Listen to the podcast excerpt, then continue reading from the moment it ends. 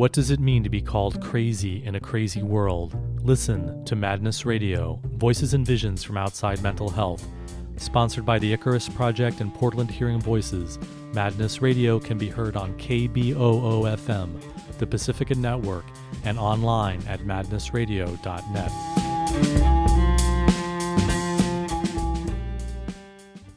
Welcome to Madness Radio. This is your host, Will Hall. Today, my guest is Sabrina Louise. Sabrina is an educator of vegan cuisine. Uh, she's a food and water activist and works for the Unitarian Universalist Ministry for Earth. Sabrina is based in Portland, Oregon, and is one of the founding members of Rethinking Psychiatry. Today, we're going to be talking about sane vegan transition. So, thank you for joining me on Madness Radio, Sabrina Louise. Thanks for having me. So, you and I have known each other for a long time through your work for mental health uh, system reform in Portland, Oregon, through the group Rethinking Psychiatry. And we recently um, saw each other at an event, actually, um, Ecstatic Dance in Portland. I was visiting up in Portland. We had a great conversation about veganism and about a whole foods plant based diet. And I thought you had a lot of really interesting insights and ideas and experience from your work as an educator of vegan cuisine, talking with the difficulties of transitioning to a whole food plant based diet and veganism and what might come up for people while they're considering making this change. So it's great to have you uh, great to have you on the show. Thanks so much for having me. It's it's a great opportunity to be here with you today, Will. I, I'm really passionate about uh, food and water and how it affects our bodies and our minds and the planet um, lots to talk about. So thank you. Yeah. Now, I should start out by saying that, you know, even though right now I am working myself on a transition to a whole food plant based diet or a vegan diet, I'm not an advocate for veganism. I'm an advocate for people eating the food that works for them. And a lot of times people come to me and they say, "Hey, Will, what diet should I should I be on? Should I to heal my um, experiences that called psychosis or to support me relying less on medications. And people ask me, what's the best nutrition?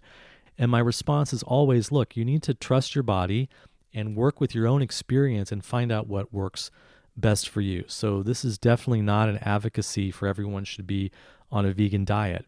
What I have seen, however, is that there's a lot of people out there who are interested in uh, veganism. It's a it's a huge and growing um, uh, choice for a lot of people. And what I've seen is that um, often when people go into some kind of visionary state that might have been called psychosis or might have been called uh, mania, um, they go into these visionary states. And I've been in visionary states where I felt like, hey, I don't want to be eating animal foods. I don't want to be killing animals. I don't want to be doing the diet that I had in the past. I want to go with a vegan diet. I want to go with the highest kind of uh, vision that I've had for what my health could be. But then when people try and put that into practice, they get into trouble. And this is what's really interesting for me about having you on on the show, uh, Sabrina, because I think you have a lot of insight. You can give us a lot of practical information about how to make the transition sane and safe, and do it in a way that works for you. So we're going to be talking specifically about this question of of transitioning and how to do it in a safe and smart way. So I want to start out, Sabrina, with asking you, I'm, why is it that your your interest in food and nutrition got you involved with this mental health reform group? Why were you involved in founding Rethinking Psychiatry, which has done great work in Portland, Oregon, and, and the whole region? Why is it that that was connected with food for you? Aside from my own uh, journey of discovering a, a whole foods plant based diet, and in terms of really um, helping to support my physical health and well being, uh, I, I, picked up a book called Food and Behavior by Barbara Stitt. And as, as a probation officer in Orange County, California, she really blew my mind wide open about how deeply our food choices can affect our behavior in terms of stabilizing blood sugar, um, in terms of our metabolism, in terms of, of having literally psychotic breaks from too much casein, which is the primary protein in dairy, too much sugar, uh, uh, lack or deficiency in certain vitamins, et cetera, et cetera. And it really got me to thinking. Um, I've I've always kind of been opposed to uh, psychotropic or um, antidepressive not to say that those things don't work for some people and not to say that they should be eliminated altogether in all circumstances but i'm really a fan of if if i can make small gradual changes in my own life in what i consume and put into my body and build my cells with uh, if i can make every bite count nutritionally um, I, I only see benefit from that. I only see improvement. Maybe not 100% reversal of certain things but certainly i have i have seen it with my own eyes i've experienced it myself and i really felt that the mental health reform and community and in oregon and in the world could really benefit from uh, a healthier, more nutrient dense plant based diet. Yeah, and there are a number of studies that have been done. For example, people with a schizophrenia diagnosis, there have been some studies that show that they often have a higher rate of gluten sensitivity or um, gluten allergy. And that's true of my experience. I, I wouldn't say that everybody who has that diagnosis should get off gluten, but I, I tried, I experimented, and I found that, wow, when I stop eating gluten, I just feel better. I'm sleeping better. I have less anxiety and sleep and anxiety would be a snowball effect for me to spiral right into crisis. So anything I can do to help my sleep and help my anxiety is going to help prevent me going into crisis. And I also found that, you know, refined sugar would throw me into these emotional roller coasters coasters and a lot of my depression and my anxiety again, which would lead into that spiral down, was really benefited from avoiding refined sugar. And so there's a lot of research out there that really makes these connections between the food that we eat and then our moods and, the mental health system just has not been looking at this as a possible pathway for recovery for people. I think one thing that's important to note too about the, the gluten topic is that anytime we remove something that we are often eating you know, uh, six to 10 servings a day. Uh, and many of those things waffles, pancakes, cereal, uh, sandwiches, uh, pie, cake, pasta, garlic bread, those things, pizza, they also accompany sauces and syrups and things that have sugar, as well as dairy, uh, which has casein in it. And so by eliminating gluten, we're also eliminating a lot of those things that we're also eating six to 10 times a day. And uh, reducing that amount of inflammatory consumption can make a huge difference. So the sugar and casein add to inflammation in the body. Is that part of the the question about them? Yes, gluten, sugar, and casein are all uh, not anti-inflammatory. So if you are trying to reduce the amount of inflammation in your body, whether it's uh, physical in your joints, uh, whether it's arthritis in your hands, whether it's uh, mental health, whether it's um, eczema, psoriasis, chronic dermatitis, other ways that our bodies become inflamed through the skin. Uh, there's a lot of uh, inflammatory responses that are directly linked to uh, inflammatory foods. And inflammation also affects mood and uh, consciousness and, and how you're thinking and cognition is? Absolutely, because you're irritated. mm, so it can add to anxiety and agitation and stress. Exactly. So we, you know, the processed food is also part of it and the refined sugar. What are some of the things that we know about the connections between that and behavior and, and mood and possible diagnosis of mental illness? Just that when we have less inflammatory response in our bodies, we can be calmer and more grounded and perhaps able to deal with stress uh, more effectively um, and and also because we are calmer and have less inflammatory we're able to process the nutrient dense food we are eating in a way that would then help those nutrients uh, regenerate cell growth and be be healthy in, in mind and body. So inflammation and also depression. Depression is also really connected to eating lots of refined sugar or processed foods or white rice or white bread that converts quickly into sugar in the body and spikes our blood sugar, right? Yes, these are these are simple carbohydrates and they are delicious and they are addictive and they don't do a body good. Um, same thing with alcohol. Um, same thing with uh, juices, which is straight sugar and no fiber. Um, alcohol and juices and these simple carbohydrates have very little fiber So they move through the long and herbivorous, bumpy digestive tract with zero fiber to separate the sugars from the wall of the, the GI system. So they're absorbed very quickly, and that can uh, tax the pancreas, spike the insulin, and give us sugar highs and lows. And as we learn with any depressant uh, that might initially get us high, eventually at some point there's there's a crash. Uh, certainly, we see that with sugar, and we also see that with alcohol. One of the things I learned recently is there's something about cheese, about cow cheese, that is directly addictive to brain chemistry. Is that is that right? What you, what can you tell us about that? Because that really surprised me, but it related to my own cravings around uh, around wanting cheese so much. Yes, um, absolutely. Dairy, uh, whether it comes from a cow or a goat or a sheep, uh, this is um, baby mammal growth food, and it is designed to make a small calf or small mammal grow from, you know, uh, 60 pounds, if we're talking a calf, to, you know, 300 to 500 pounds as a full grown cow in the shortest amount of time possible. And the way nature has done this is the primary protein in that milk is casein, and casomorphins are opioid like substances that cross the blood brain barrier in a calf and and is addictive and it lures that calf uh, when it's free range in a pasture or if it's in a factory farm obviously not not so much but it lures in nature back to mom cow to drink more milk and eventually get weaned and, and start eating grass.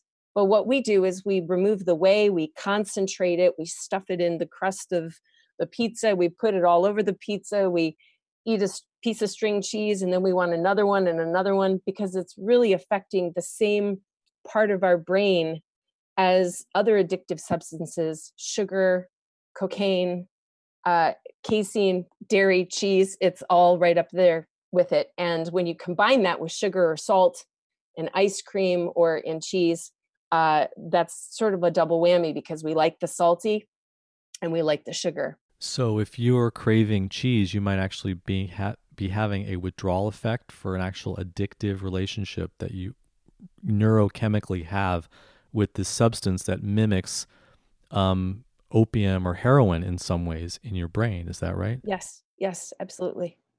And and in fact, that's the number one reason a lot of people will just say straight up, I, I would I could be vegan, but I can't give up cheese, which is really funny because they could, you know, still incorporate certainly lots of plants into their diet aside from cheese. Uh, but cheese is just a tough one because it's uh, not just harmful to the body, but it, you know, it's like you haven't been weaned since you were a baby. Only instead of still drinking your mama's milk, you're drinking a cow's milk instead. And so the just like any addictive substance, if you go through a withdrawal process with the cheese, you'll start craving it less, and then it won't be as appealing to you yes there's definitely life after cheese. Okay. And in in, in this day and age um, uh, i think colleen patrick goudreau uh, a fellow uh, friend and vegan educator and author has a podcast that is only about life after cheese uh, because there's so many good plant-based cheeses out there now that uh, there just really isn't any reason to to consume the dairy version. And are there other reasons cheese is addictive Yes, I would say that um, one reason that most people don't consider or think about uh, is the umami part of cheese, in the sense that cheese, in many cases, is cultured, it's aged over time. And anytime we have organic matter that is in a state of decomposition, it's releasing something called L-glutamate or, or glutamate, which is different than gluten, um, but it is uh, observed and uh, experienced physically in our body by a part of our tongue that addresses the umami taste, which is the fifth taste that we have on our tongue. And because people crave umami um, and they don't necessarily recognize the sources that they're getting umami from, uh, they maybe don't realize that not only are they physically addictive to cheese, but they're they're also craving the umami that they certainly can get from plant based cheeses or other uh, sources. So, this is really important for a sane transition because often people will move in the direction of a vegan diet and they'll just won't feel satisfied. They'll be like, "Oh, I just really want that." I then then it becomes I need it. I must have this. And what you're saying is there actually is a taste called umami, which we don't actually usually know much about, but it's a craving that we can have for this taste. And that once you understand that, okay, oh, what I want is the umami, then you can think about, okay, how do I transition to getting umami not from animal sources, but from other sources like fried onions is an example of, of umami, or sun dried tomatoes is another example, very delicious source of umami. Yes, actually, any kind of tomato, uh, once a tomato actually leaves its plant host, uh, it's in a constant state of decomposition. And so when we eat tomatoes or cook them and break them down into tomato sauce or uh, sun dry them, the sun dried tomatoes or the tomato paste. Uh, tomato paste is exceptionally high in umami. There's actually an umami meter or um, counter, if you will, I believe online somewhere. You can just Google umami counter uh, that will actually tell you what types of foods are high in umami. And that can help you incorporate a little bit of umami into your diet um, as you're transitioning. So if you're transitioning to veganism and you don't want to go for the, the bacon or the melted cheese sandwich, what are some other umami sources that you might go for instead? Uh, you might go for miso uh, and and use that as a, a, flavoring agent in soups and stews. Um, uh, nutritional yeast, uh, cultured vegetables, kimchi, sauerkraut, um, any kind of fungus. You're making me hungry there. This sounds del- sounds delicious. Any kind of fungus, uh, any kind of mushroom. Basically, mushrooms are in a constant state of decomposition. Yeah, fried um, fried portobello mushroom sandwich. That sounds pretty good. There you go. uh, tempeh is also a cultured product, so it's also in the constant state of decomposition. But there are other vegetables too that have a fair amount of umami in them. Maybe not as high as some of the others that I mentioned, but certainly mm-hmm. potatoes, uh, carrots. Mm-hmm. Um, various different vegetables that have some umami. So as long as you're kind of incorporating that into all of your foods, um, you can certainly get enough. Because we certainly don't want to be hungry all the time. We want to be satisfied. Exactly. And so I think that's that's one of the things that happens to people. They start, they sometimes do a crash course. They just dive right in and they don't feel satisfied. Then they think, okay, I, I must satisfy it with animal foods. Whereas actually, if we're smarter about a transition, we don't starve ourselves, but if we discover why we crave and desire and want certain things, then we can p- perhaps continue with the transition. We're going to be talking a little bit more about that with some of the problem solving, but I wanted to continue to talk about, you know, why people might be considering a transition to veganism and there's a whole second domain which is about ethics, that there are ethical reasons. Um, the effects, of course, that eating animals and the animal industry has on animal suffering, and then also um, the other ethical considerations. So tell us a little bit about that reasoning for becoming a vegan. Well, it, it's interesting because there's a lot of cross uh, sectionality um, when we think about injustices and oppression and marginalized people. Uh, when we think about racism and sexism and classism, when we think about consent culture, and you know, we categorize that certain species or certain animals are ethically um, justified in receiving um, industry standard uh, body modifications without anesthesia. Um, things that if we did to a dog or a cat, uh, we could likely be thrown in jail. Um, but for whatever reason, a, a, pig, which is a super intelligent, um, sentient being, uh, we can do horrific things to pigs and and it's industry standard. Even the happiest quote unquote happiest pigs on the happiest farms or the happiest hens in the happiest barns uh, still have to go through industry industry standard uh, body modification. Um, so and then there's the ethical uh, part of um, biodiversity.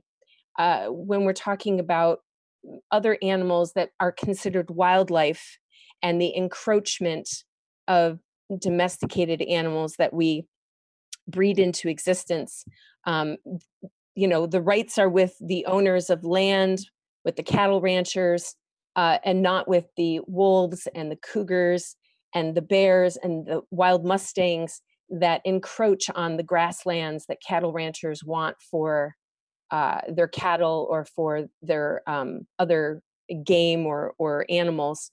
So um, there's you know there's that ethical distinction. There's also uh, the the ethical distinction of uh, the people that we are paying to do violence onto animals every day.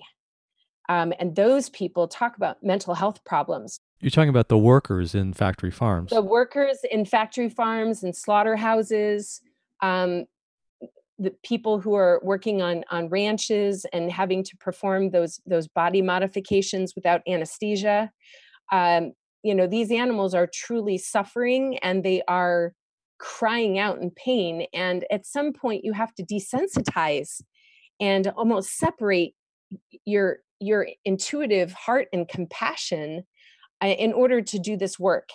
And many of these people are uh, people in marginalized communities, uh, people who live in poverty. Um, environmental racism is is another uh, part of the equation. Uh, many of these people are immigrants, uh, un- undocumented workers, people who live together in in families um, where they're every day they go to work and they're risking their lives, their physical well-being, their mental well-being, but also um, threats of, of uh, deportation um, because uh, it, it's difficult to systematically kill animals at the rate in which our demand for those products uh, is required. And so, people who work in slaughterhouses, people who work in those industries, um, often get very few breaks. They're on their feet for long hours at a time.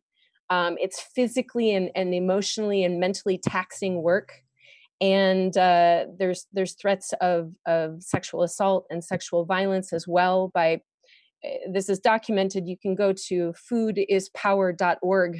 The Food Empowerment Project has a lot of statistics on um, on these workers and and who is actually doing this work for uh, individuals choosing to support this, these industries. So this is an so the ethical position is about the rights of the animals to not suffer and be controlled in the way that they are, and also the rights of the workers in these industries. It's affecting their well-being and also their their mental health. Yes, yes, as well as uh, in terms of population being fed and the amount of uh, and this sort of goes a little bit creeping into the the environmental reasons for doing this but uh, ethically if you feel uh, strongly that that fresh clean food and water should be accessible to all people of the world uh, but but the, the vast majority of the food and the water that we have available and accessible is actually going to animals that are intentionally bred into existence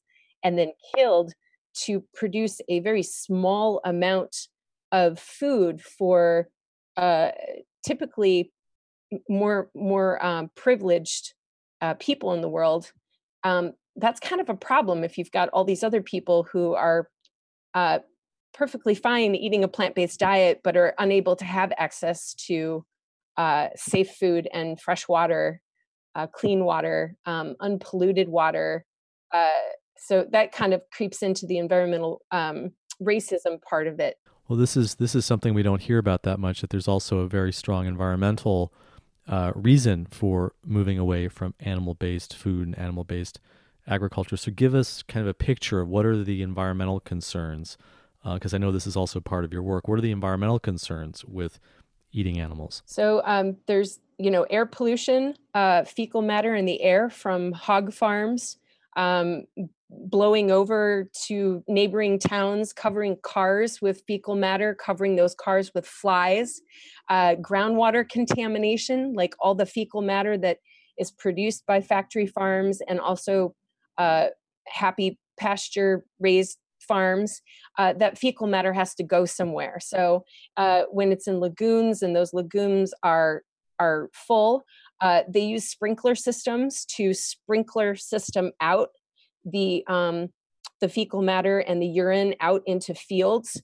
Um, so then it runs off into streams and rivers. Groundwater contamination um, can cause uh, toxicity in people's bodies drinking from their wells. Um, that also kind of leaches out into the wider water systems and uh, is uh, contributes to uh, toxic zones in in the ocean in the Gulf of Mexico. Uh, algae blooms, deforestation. Yeah, cattle land for cattle ranching is drives has been driving destruction of tropical rainforests for decades and decades. It's like the single biggest reason for tropical forest destruction, right? Yes, and um, also for uh, environmental activists being killed, uh, primarily down in South America. Um, and also, I, I would mention soy production because other people will mention soy production, but that soy production is primarily as as livestock feed. Uh, it is not the kind of soy production that is going to feed human animals. Uh, it's it's different than buying some Wildwood sprouted tofu. so uh, the so the environmental impact is both from the animal production and also the food that's grown to feed the animals. Yes. Yes. And the other thing is that there's a big connection between animal agriculture and the um, climate change issue. Yes, yes, between the the carbon and the methane that the cows produce, uh, it's it's it's astronomical. It's it's more than all transportation combined because there's just that many animals that we're breeding into existence and all of the fossil fuels that are directly connected to the uh, growth um, slaughter processing packaging transportation delivery pa- uh, did i say packaging already yeah it's it's uh, there's an amazing uh, documentary called cowspiracy uh, that really goes into depth over the environmental consequences of animal agriculture. Yeah, because when when we hear about climate change and responding to climate change, the message that we get is transitioning to renewable forms of energy and getting off of fossil fuels. But actually that's only half of the picture or even less than half because animal agriculture is the second biggest or the biggest contributor to climate change. It would make a huge difference if we just all shifted, even gradually, and incorporated more plants into our diet and reduced the demand for animal agriculture, it would make a significant change. Um, it doesn't have to be 100%, certainly for many reasons, as I've mentioned. It would be great if as many people who could have access to uh, transitioning to veganism, that'd be fantastic. But really, it's something that we can control. It puts the control, uh, the the wheel in our hands to be able to um, do that for ourselves and and for our mental health and our physical well-being and all the other reasons. Well, that's a really good point because I think one of the keys for me in a successful transition is to really get away from the either, either or thinking. And people have heard me say this a lot in my work around medications and psychotropic substances and a harm reduction approach is that instead of seeing it either or, what about just reducing the a number of animal products that you've got? In your diet and people kind of think that they're on this this one side or the other of a fence but actually you're making a huge impact if you can just reduce. And that was one of the things that helped me was being flexible and forgiving. You know now i, I need to eat some fish you know okay i really need a lamb burger i want to eat some eggs like i've cheese is going to work for me this week. I mean being in a transition zone i think can make it seem less um, oppressive and severe and ascetic for people. So let's let's talk about this transition and how to how to address some of the things. The first thing that I think that comes up for people is that okay, I'm eating I'm not eating meat, I'm not eating animal products and I feel weak. What would you say to that? Um I would question how many calories they're consuming. I would question uh, whether or not they're uh, consuming complex carbohydrates because that's where we get our energy from. Let's start with the calories thing because I think this is a trap that I got into. If you are eating animal products, then you can get a certain amount of calories from a certain volume of food. If you go to a to plant products, you need larger volume of food. So if you just stop eating animal products, but you're eating the same amount of food as plant products, you're probably reducing your calories. And ironically, if you reduce your calorie input, you might feel better for a few days because, you know, constricting your calories actually can give you some energy. But long term, it's a recipe for disaster because you don't have the energy that you need.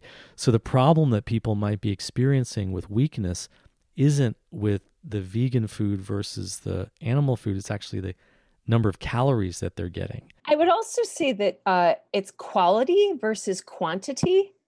So, um, not not all plant-based food is created equal. I mean, you you can be obviously you can eat a plant-based diet and not be very healthy because you could eat Pringles and Twizzlers and and and that's not i think it's one not, of the reasons why people are preferring whole foods plant-based diet to veganism because veganism just means not eating animal products so you could eat junk food all day actually veganism is a lot more than that well and, yeah and that was yeah. one distinguishing factor i think that if if you are choosing to wear the identity of vegan then you are accepting and uh and following the notion that you're doing it for health, environmental, and ethical reasons. And I would say that uh, an idea that veganism is a trend is is less accurate than I would say that a plant based diet is a trend.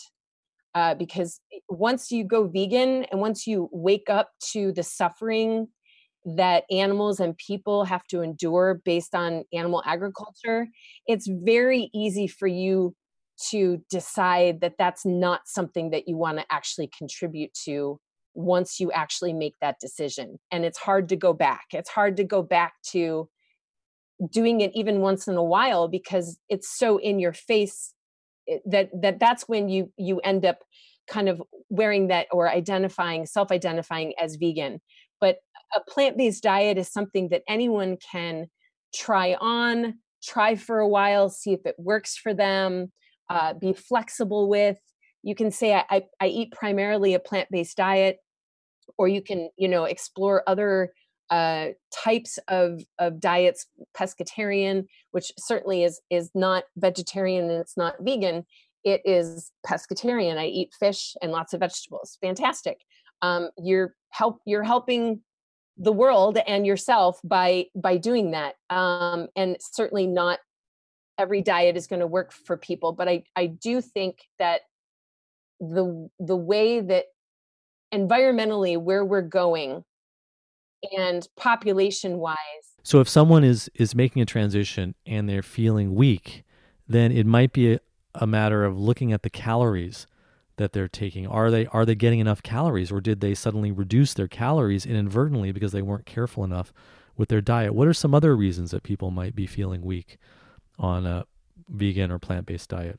Um, it's it's really the complex carbohydrates. I think, especially right now, it's very trendy to give up all carbs or to think that all carbs are evil, um, and that isn't true. Simple carbohydrates are uh, not even evil per se, but they should be consumed in moderation for sure. And so you mean like refined, like white rice and refined bread? And... White rice and pasta and bread and all those delicious things, pretzels and potato chips. Um, certainly, you know those come come with other issues, but um, complex carbohydrates, sweet potatoes, um, you know, different various types of yams, lentils, beans, legumes, brown brown rice um, or brown rice, amaranth, buckwheat, millet, polenta, blue corn. I would say blue corn over white or yellow because that's something Monsanto hasn't gotten their hands on yet. Plus, it's really good to eat by color to incorporate as much color, natural color in your foods as possible. So, so, so if someone is feeling weak in their transition, they shouldn't just tough it out, or they should really maybe look at um, the amount of calories that they're taking that maybe they're they inadvertently reduce their calories because they didn't increase the volume of the food that they're eating. And then also the quality that maybe they should look at complex carbohydrates rather than sticking with the more refined carbo- carbohydrates. You also men- you also mentioned legumes. So eating your soybeans or black beans or pinto beans or aduki beans or lentils and these kinds of things can really be good for giving us energy which I think brings us to the question that a lot of people have because they they sort of say, "Well, wait a second, what about protein? Where are you getting your protein?" And we hear that a lot. And what would you what would you say to that? Protein is in everything. Everything that comes from the ground that grows that is organic matter has some amount of protein. It's true that some things have more protein than other things. Uh, in terms of the amount of protein that would be found in broccoli, for example, or quinoa, or um, beans and legumes, uh, certain grains, they have higher protein than fruits and, and some vegetables. But generally speaking, if you eat a well balanced, broad, diverse, colorful diet of nuts and seeds and vegetables and fruits and beans and legumes and grains, you will get as much protein as you need. And if you are someone who is training or running marathons or biking or bodybuilding, then there are different types of protein that you can add to your diet. Pea protein is definitely winning uh, uh, the hearts and bodies over in the weightlifting world. Uh, but the average American does not, in fact, no American, as far as I know, has kwashiorkor. We've never heard of kwashiorkor. There is no kwashiorkor clinics. There are no specialty uh, wings at the hospital for kwashiorkor because kwashiorkor, which is the with which is the disease of protein deficiency, does not exist in the Western world. It does not exist in the United States. So even if you are eating the worst plant-based foods diet ever, like like I said, Pringles and Twizzlers is the combo that comes to mind. I love both those things, but I don't eat them very often. Uh, but if you only ate Pringles and Twizzlers, I feel you still get enough protein. You'd probably have some problems, but uh, okay, but but here's but but but what about this? Because what I noticed was that um, I would eat some salmon jerky, or I would eat a hamburger, um, and I would feel so satisfied. And one of the things I learned is that maybe there's something I need to learn about the density of the food because the foods that we think of as high protein are also really super, super dense. And so most plant based foods aren't so super dense. And so maybe some of that satisfaction comes from eating dense foods. Well, the, the thing that their salmon jerky and the hamburger have in common um, is they they're fat. It's fat and protein, and we know that fat and protein fill us up, but so does fiber. And our bodies' digestive tracts are long and bumpy and herbivorous. They are intended for fiber and water and nutrients. And, and if our food contains fiber and nutrients and we drink lots of water to help push it through slowly and gradually, then our food is digested. And as it's moving through our system, those nutrients are gradually absorbed and then utilized. That was something you that was something you mentioned to me which I think is important is if you're increasing the fiber in your diet, which often happens if you go to a plant-based uh, approach, then you're going to need to drink more water and that sometimes that weakness that people feel is that they're drinking the same amount of water, they've got a lot more fiber in their diet and whoa, they need more water and they're actually feeling some dehydration because they're not eating as, as much water as they need. They're not drinking as much water as they need people who uh, often feel tired will reach for a caffeinated beverage before they will consider their own personal hydration. And so, what happens is there's this cycle of going to sleep dehydrated and waking up in the morning further dehydrated because we sweat in our sleep. And then instead of drinking water, first thing we drink a caffeinated beverage, which is a diuretic, which leaches the water from our bodies and we we we see that we're peeing so we think oh i've got enough water in my system but it's actually our body eliminating water that was already there dehydrating us further and then maybe we drink water during the day but in the evening we might have a glass of wine or a beer. And alcohol is a diuretic so that leaches more water from our bodies. So we're like this constant state of dehydration. And when we mm-hmm. add more plant-based foods that have this fiber and we're used to eating more animal products which are void of fiber then two things happen. We have a hard time adjusting to moving that fiber through our our gi tract But the other thing that happens is that when we are eating animal foods, we have trained over many, many years to uh, for our bodies to produce the enzymes necessary to break down that animal flesh. If we were a cat, an obligate carnivore, we would have a very acidic inside. But as as the human body, we are more alkaline and the digestion which starts in our mouth chewing and lands in our stomach we need certain enzymes to kind of break down plant protein versus animal protein. And often, what happens when we eat animal protein is we use up a lot of those enzymes trying to break down this very dense and, as you said, satisfying food. Um, also, hamburger and salmon jerky is is umami bomb. I mean, it's like lots of umami. So of course you feel satisfied and it's filled you up, but nu- nutrient density is very, very low. The hamburger doesn't really have anything except fat and protein. And the salmon jerky might have some omega 3s, but if you skip the middle fish and you skip the middle cow and you go directly to the plant source, then you get the omega 3s, you get the calcium, and you get all the other nutrients that help absorb those omega 3s and those calcium. So, part of the difficulty of transition for some people is that you've kind of like got to retrain your digestive system. And there's the, yes. there's the aspect of the d- digestive enzymes. And we also know the microbiome. You've got all this gut flora, you've got all these microorganisms in your belly that are essential to the digestion process.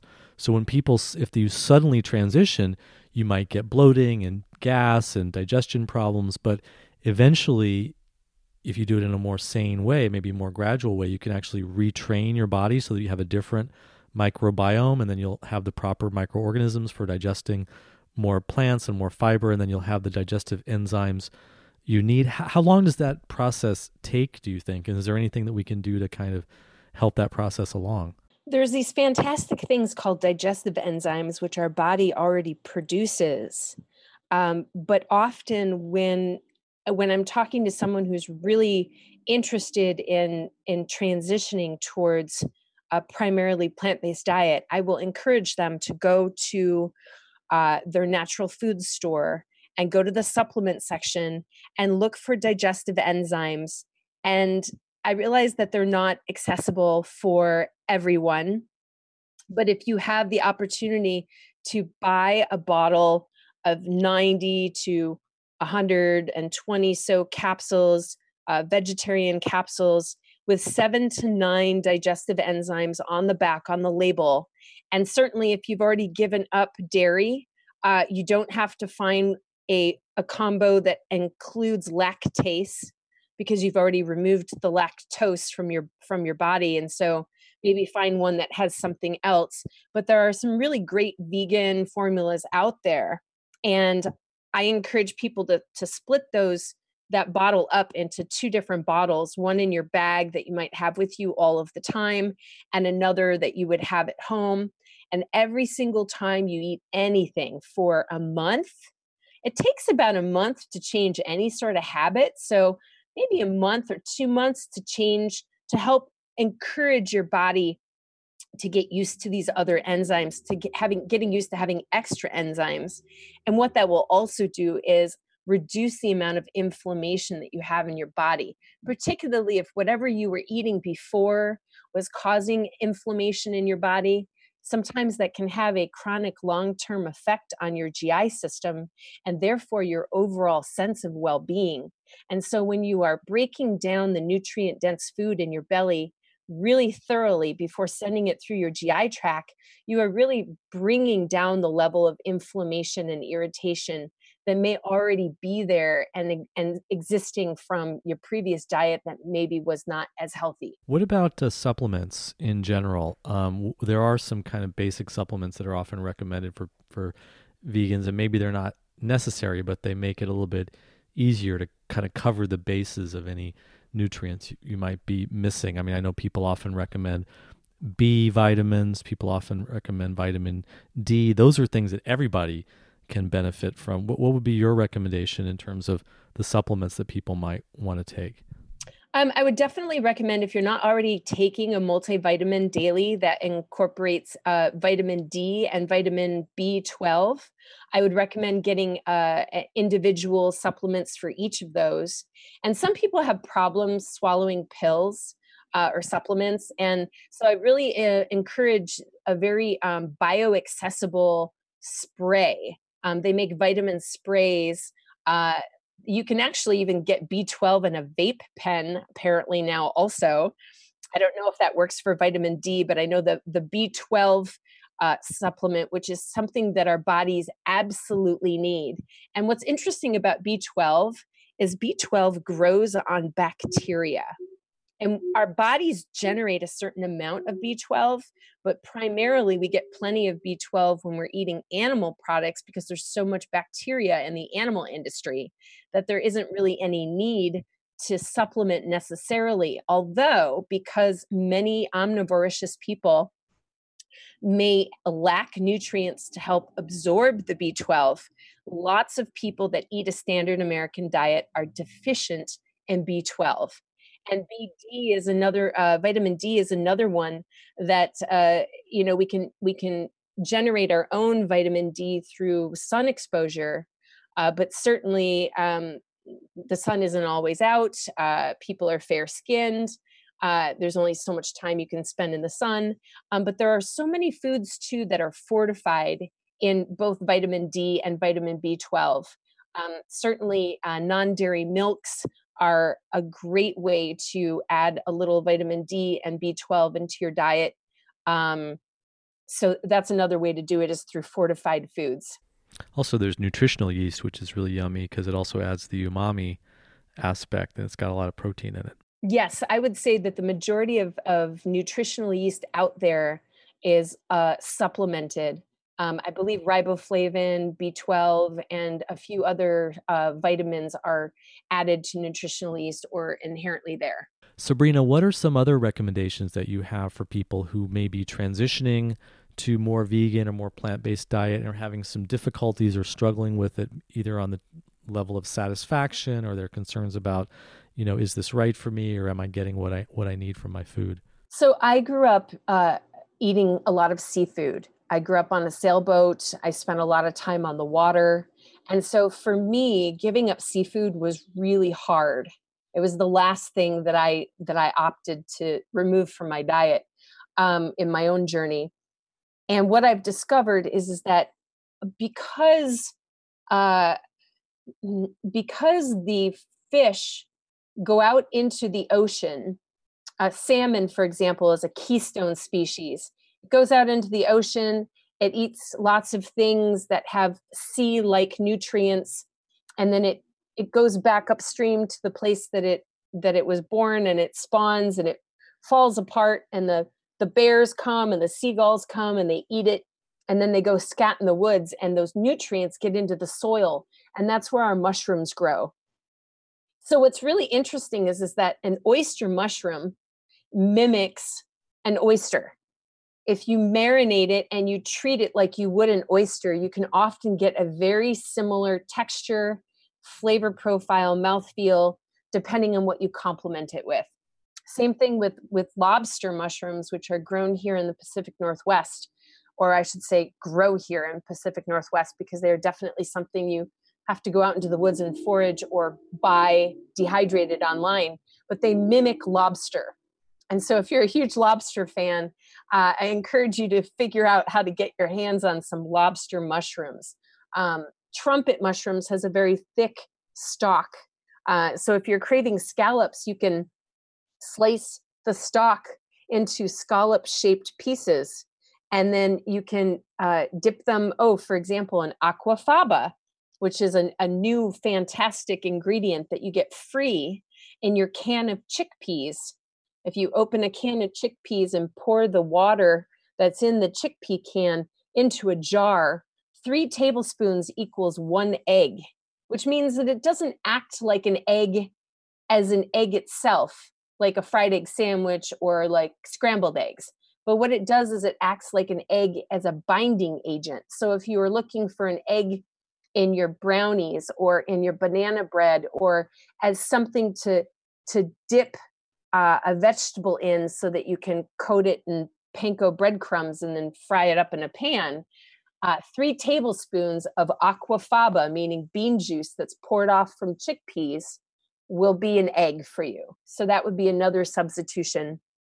Chickpeas in in and of themselves are amazing little uh, pea legume bean things in the sense that um, there's lots of different ways that you can add different ingredients to chickpeas and receive a similar result that you would in an animal based recipe. Yes, love hummus, but I get tired of hummus. But it's amazing how you can add uh, all of the ingredients that you would find in tuna salad uh, and create something that's very tuna salad like um, by adding pickle relish and scallions or some red onion, celery, um, and a little bit of toasted nori.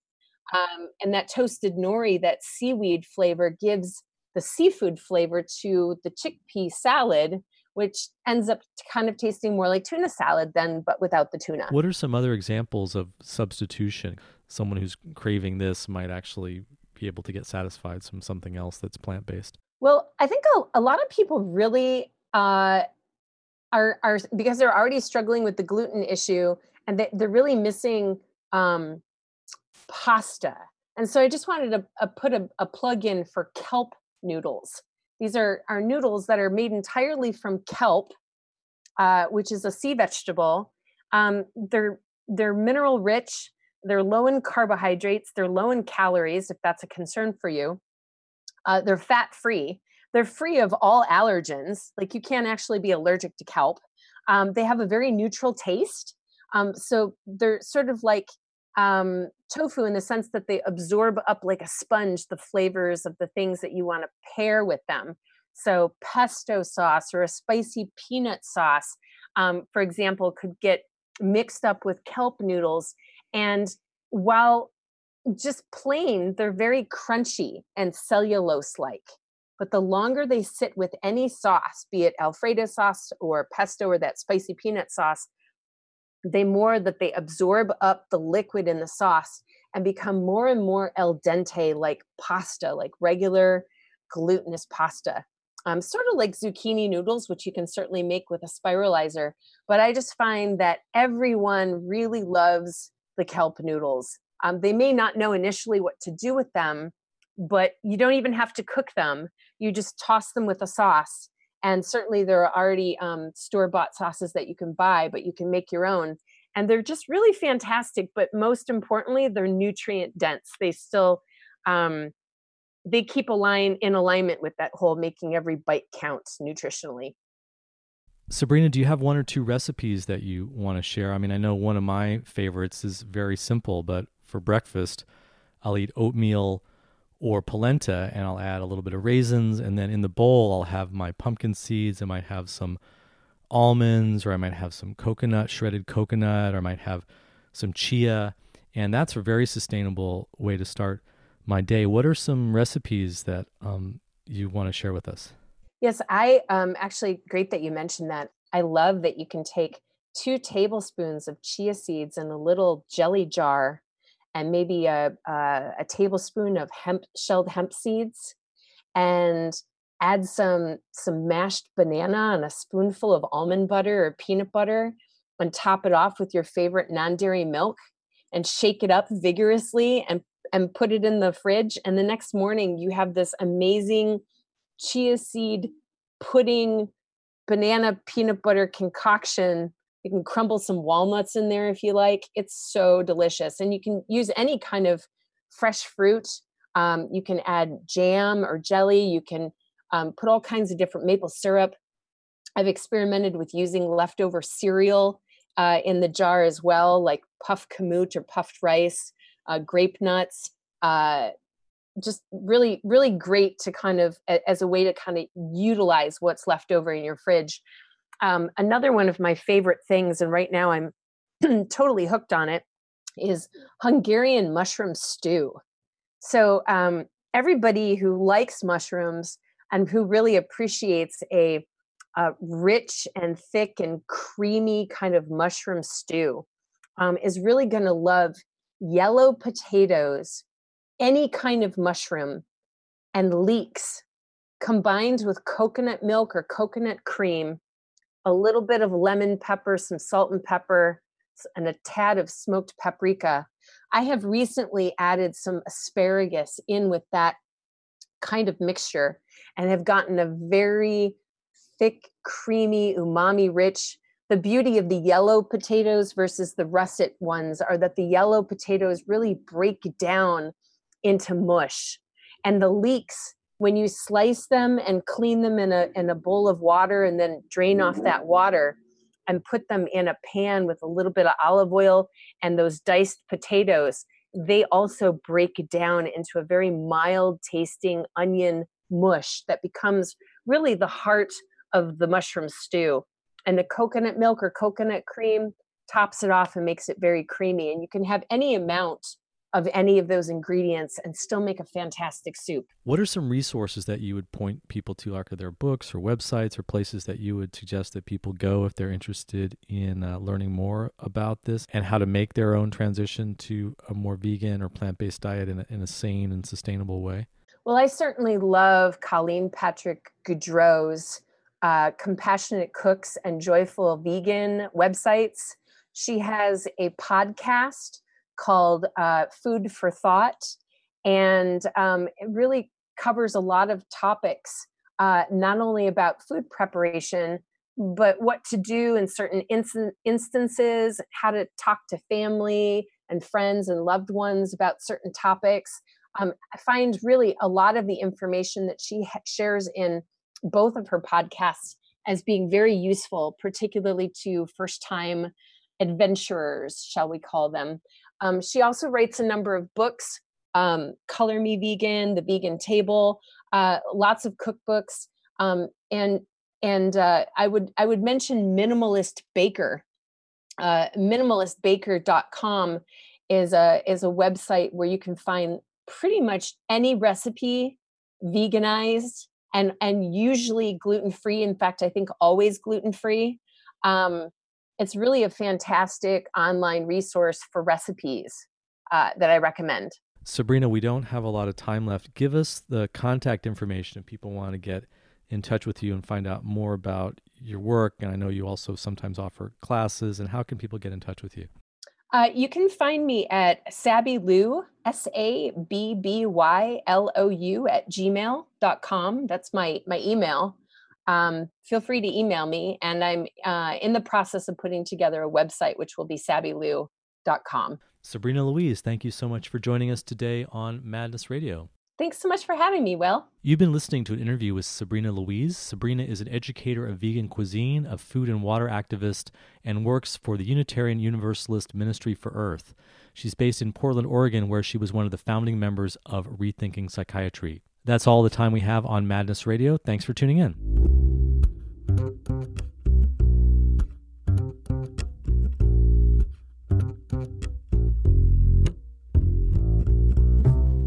You've been listening to Madness Radio Voices and Visions from Outside Mental Health.